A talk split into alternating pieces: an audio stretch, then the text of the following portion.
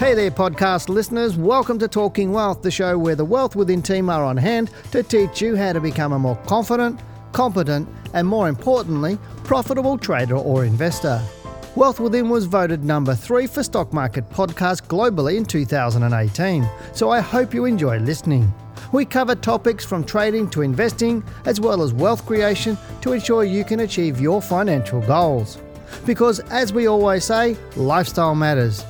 As a global leader in stock market education, you can fast track your journey towards financial freedom by studying with Wealth Within. If you'd like more information about our government accredited courses or to watch more analysis of the stocks in this podcast, head over to wealthwithin.com.au and click on the Market Report videos under the Learning Centre. Please note that the information in this podcast should not be considered personal financial advice. Hello and welcome to this week's Australian Stock Market Report. Now, this week we're going to be looking at 5G technology and what areas of the market will benefit more from this game changing technology. And then we'll get into the Australian stock market so I can share with you my thoughts, where it's heading, along with answering all of your questions and looking at stocks for you. Hello, I'm Dale Gillham, the Chief Analyst here at Wealth Within, and we are Australia's most trusted stock market educators now. Before we move on, remember to show your support for our channel and hit that subscribe button. Now, remember, as you subscribe, click the bell on the right of it so you keep up to date with our latest videos. Also, remember to tune into our live Australian stock market show every Tuesday, 7 to 8 pm Australian Eastern Time. Now, this is the show where you get to ask us, the stock market education and trading experts, to look at your favourite stocks and answer all of your most burning questions. The internet superhighway just keeps getting faster and which has the potential to make our lives better and more efficient. Now, companies that have taken advantage of this growth has, have grown at staggering rates like Amazon, Apple, Facebook, Google, just to name a few. Now, Apple has sold billions of iPhones since it launched back in 2007. And just a few short weeks ago, released its first 5G phone, which opens up a world of possibilities for future applications. Now, whilst many consumers don't have full access to 5G, the technology really is here to stay, and over time, it will take over 4G. Now, by all accounts, 5G is a game changer as it will allow many more applications, services, and products to enter our daily lives from providing high speed camera surveillance in our streets to keep us safe to doctors being able to view data, run tests, and even operate remotely. Now, for investors, 5G will bring with it a new generation of products and companies that will prove to be very profitable. So, where do you look for the next Apple or Google? Well, that's the million dollar question and one that we cannot answer easily right now, given that not every company that invests in the new technology will succeed. Now, even Steve Jobs in his early days of Apple could not have contemplated where his company would end up. Now, in my opinion, I don't believe telcos will be the companies that will benefit the most from 5G. Instead, it will be the smaller companies with entrepreneurial minds in the areas of education financial management, and health. That said, there are many other areas that are set to benefit from the rollout of 5G. Therefore, it's our job to keep our eye out for those that may just be game changers. So, what were the best and worst performing sectors last week? Well, the market has been bearish with all sectors Ending the week in the red with consumer staples, the best down just 0.05%. That was followed by healthcare down 2.49%, whilst utilities, communication services, and financials, they were all down over 3%. Now, the worst performing sectors last week included energy, and that was down 6.63% followed by industrials down 5.98% and consumer discretionary that was down 5.52% last week. Now, looking at the top 100 stocks in the ASX, the best performers included Coca-Cola Amatil, which ended the week up 15.63% following a takeover bid. Now, AMP also had a strong week up 12.92%, followed by ResMed up 8.47%. Now, the worst performers included Flight Centre, and that was down 15.84%. Oil Search, well, that was down 11.38%, followed by Aristocrat Leisure and Worley. Both of those were down 11% last week. So, what do I expect in the market moving forward? Well, let's get into our charts for the S&P 500. All Ordinaries Index update for this week. We'll also answer your questions and look at the stocks that you've chosen for me. Well, what an interesting week it was on our market last week. We saw that the US markets fall away, and so did ours. And whilst it's a bit later than I was expecting, I was expecting our lows to come in sort of in um, October. But I did say, uh, oh, it was probably four or five weeks ago, that I thought it could even go into early November, but I didn't think that was possible, but it has happened, and uh, our market is looking a little bit bearish at the moment. So let's go and have a look at the chart and just see what it's doing and where it's likely to go this week. Now, on the screen, you've got a weekly chart of the All Ordinaries Index, and we can see here, you know, last week's bar, if I put my pointer on that, you can see it uh, closed right on its low. So its low was one, oh, so it's 6132.4 points, where the close was 6133, just one point higher, less than one point higher there um, than the low, with the high being 6415. But big move, 2 point, 282.90 points for the week, looking decidedly bearish. And if we look here, you can see there it's just really gone back into that sideways channel that it's been on for so many, many weeks. I think it's about 26 or 28 weeks. If I put my pointer there, you can see there since the 19th of June, it really hasn't gone too far. It just keeps going up and down and around that sort of area, all that whole area there, and I'll show you how far that is, but it's not a lot of percentage moves, if that makes sense.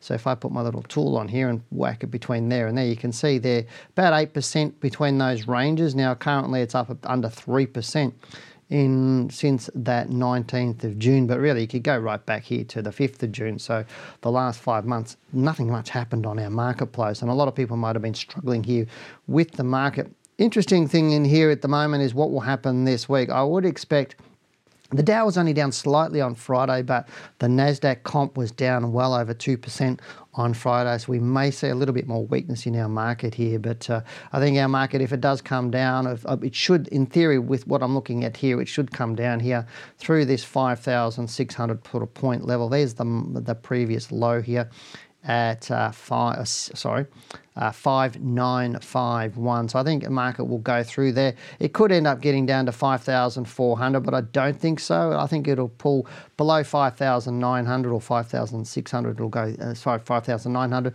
Probably go to about 5,600 over the next maybe one or two more weeks, and then it'll wash out. Normally, this low would be in the perfect time, and that's what I was saying back then about a month ago, saying the time was right for the low, but it wasn't quite deep enough, and that was my suspicion at the time. I was thinking it should have gone a little bit further, possibly down to this sort of five and a half thousand point level, but it just took off. And that was really just that one week it really did took, take off back on early October.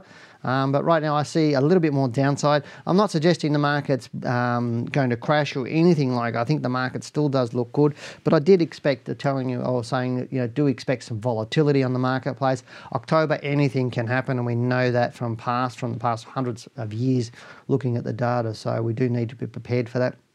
I still think the volatility could be around for another week, maybe a bit longer. We do have the US election Tuesday in the US, which will wake up Wednesday morning and start hearing all the news about that. I do expect a lot of things happening there in terms of uh, not having a result straight away, uh, uh, lots of lawsuits, all sorts of other things going on, and a lot of conjecture. So we might get a bit of volatility through the following week. So that's why I'm saying we may be one or two weeks down. Um, maybe a little bit longer, but I don't think so. I think it's going to be a short, sharp move down to those levels that I talked about, but I still, still think the market is moving through into Christmas. But uh, that's my take on the market at the moment. But let's get into your questions. Well, the first question we have today is from Adam, who says, Hi, Janine and Dale. Um, what I'd like to know is if you decide to sell your position, should you always sell your entire position, or is there ever a time where you would take profit and continue to hold a portion. I'm also wanting to complete your diploma in the new year. Is there a face to face version of your course offered um, in Sydney, or is it the course only offered by correspondence? Um, regards, Adam. Well, there's a couple, obviously, there's two questions there, mate. Um, first one is yes, is the answer, but to explain it would take a lot of knowledge of technical analysis. Sometimes, depending on what we're trading, if you're trading things like highly leveraged products like um, um, FX or um, contracts for different those sorts of things, uh, and you are highly leveraged, then there is a way to take profits from the market. The, the goal is to get your capital off the market as quick as possible. So you, you do that based on knowledge of strength and direction. So there are times you do that when you when you're looking at leverage trading. Generally, if you're trading for cash, Uh, the answer is no, and that's I'm saying generally, not all of the time. Um, if you are in good profits, uh, I know some people have said to me, I want to sell down some of my position here because I'm overweight in X stock, and um, and my thinking of being overweight in X stock is is one of these fallacies that. Uh, we're pushed into believing by the big end of town. So I necessarily don't suggest that. If you've got a stock, and unless you put a massive, massive percentage of your total capital into one stock. That to me is, is a sin of being overweight in one stock. For example, um, if you have $10,000 and you put 9,000 of that in one stock, that to me is an overweight. If you balance it out and have 10 positions of $1,000 and then one of those $1,000 positions, you know, rises five or 600% to become 40% of your total portfolio, let's say some of the others don't do much, then that's not overweight to me. You're in profit for that $1,000. You're doing really, really well. So stay with that. Don't downsell some of that or take part profits of that. That's what I'm suggesting here. So, but it does take a little bit of technical analysis skills to understand where and what to do. So you'll learn that when you do do the diploma. sorry about that. Um, when you do do the diploma next year, we've never taught the diploma face to face. It's just not possible for a course the size of it is and what we actually do. It is what we call a flipped classroom course. It's very much you get your face to face for all the videos, all the uh, multimedia. We do live online seminars. We've been been doing those for 16, 17 years. Um, but you also get your one on one support with our team of traders um, who will work with you all the way through the course. So you'll deal one on one with that. There's a lot of um, work and effort, I suppose, to put into it to go through it nice and slowly. Face to face learning is actually, uh, I've had a lot of people say to me, I only want to learn face to face because that's the way I learn. And when I ask them, Have you ever learned any other way? they generally say no. And I said, Well, try the course. Um, and there's never been a person that's tried it, uh, got onto the course that haven't really loved what we did in terms of how we delivered it, the support you got, etc., etc. But the team can talk to you about that. I don't want to sort of drag on uh, that question, but the team can talk to you about how it all works for you. Um, give the guys a ring, and if you want to enrol next year, then that's fine. Um, just get all your answers now. Now, the next question uh, we have is a really interesting one here, and it's from Nola, and she talks about ETFs. Are they worth considering for medium term to long term investing? Now, I know we've covered that a few times in our live show. So, on our live show, that we do every Tuesday night at 7 to 8 pm every Tuesday. So if you look back, Nolan, you can see Jenny and I chatting about ETFs um, and you know ETFs versus stocks, whether you're better off one of those. Uh, the answer, or the question really is, it's about you. It's about how much effort you want or how, much control you want to have. Now, ETFs on an index, I've always been completely against index ETFs. Anything like you know the, uh, an index on the All Ordinaries Index or an index on the S and uh, the S and P ASX 200. Because to me, you might as well just buy the top 10 stocks. You'll make more money over a 10 year period. It's just pretty simple if you buy and hold. If you want to be a little bit more active in your medium to longer term, if you want to take a bit more control, again, uh, you know, to me, direct share investing, picking the right stocks is a better way to go if you've got a little bit of knowledge. If you just want to be totally passive in that and you want to take on a um, an ETF, then I don't have a problem with that. That's that's for you. If that makes you feel comfortable, then I'm quite for you being able to do that. Where I like ETFs is more for the particular areas that are unusual. And I, I, talk about things like rare earths or talking about maybe a technology one or emerging companies, you know, those sorts of things, because they're areas where take a lot of research and you really do need to have be experts that understand those areas to be able to put that ETF. They're the ETFs that I like, but anything index I don't really like. So hopefully that answers your question. But I would go back and look at some of the shows that Jenny and I have spent sections on. You know, we've, it's our main, our main topic for the night. So please go back and watch those. They're on our YouTube channel, just like this video. So get into there. But um,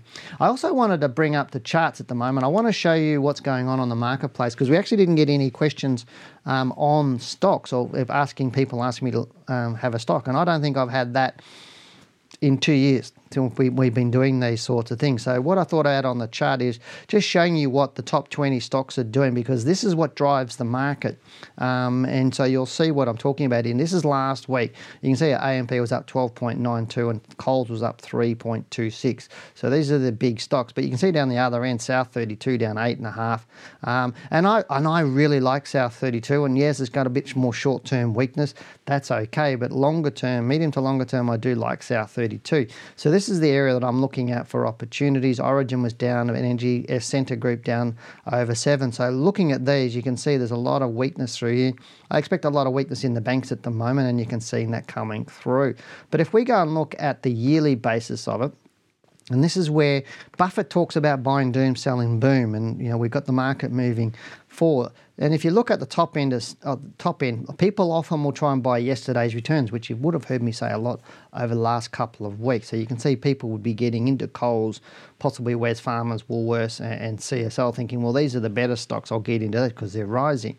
But to me, I find the opportunities at the other end here. So I look at the stocks that have been the worst performers in the top 20 for the opportunities to come in and buy those.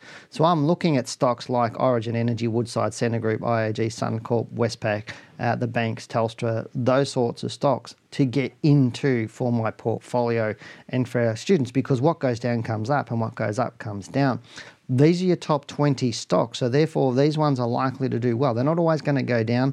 Um, well, AMP is probably an exception on that one. AMP, whilst it did have a big week, you can see that last week if I just zoom that up for you so you can see if I just zoom it up so you can actually see where it is, you can see the big gap up that did. I'm sticking right out of AMP at the moment. I wouldn't be excited about that big move up.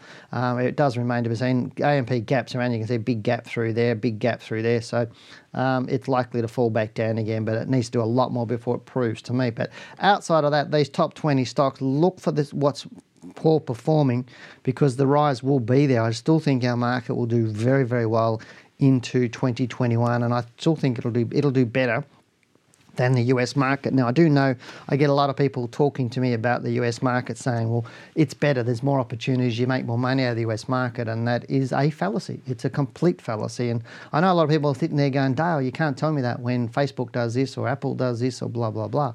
Out of the FANG, out of the FANG and WAAAX stocks, the, the Australian WAAAX stocks outperformed the FANG stocks in the US in the last year.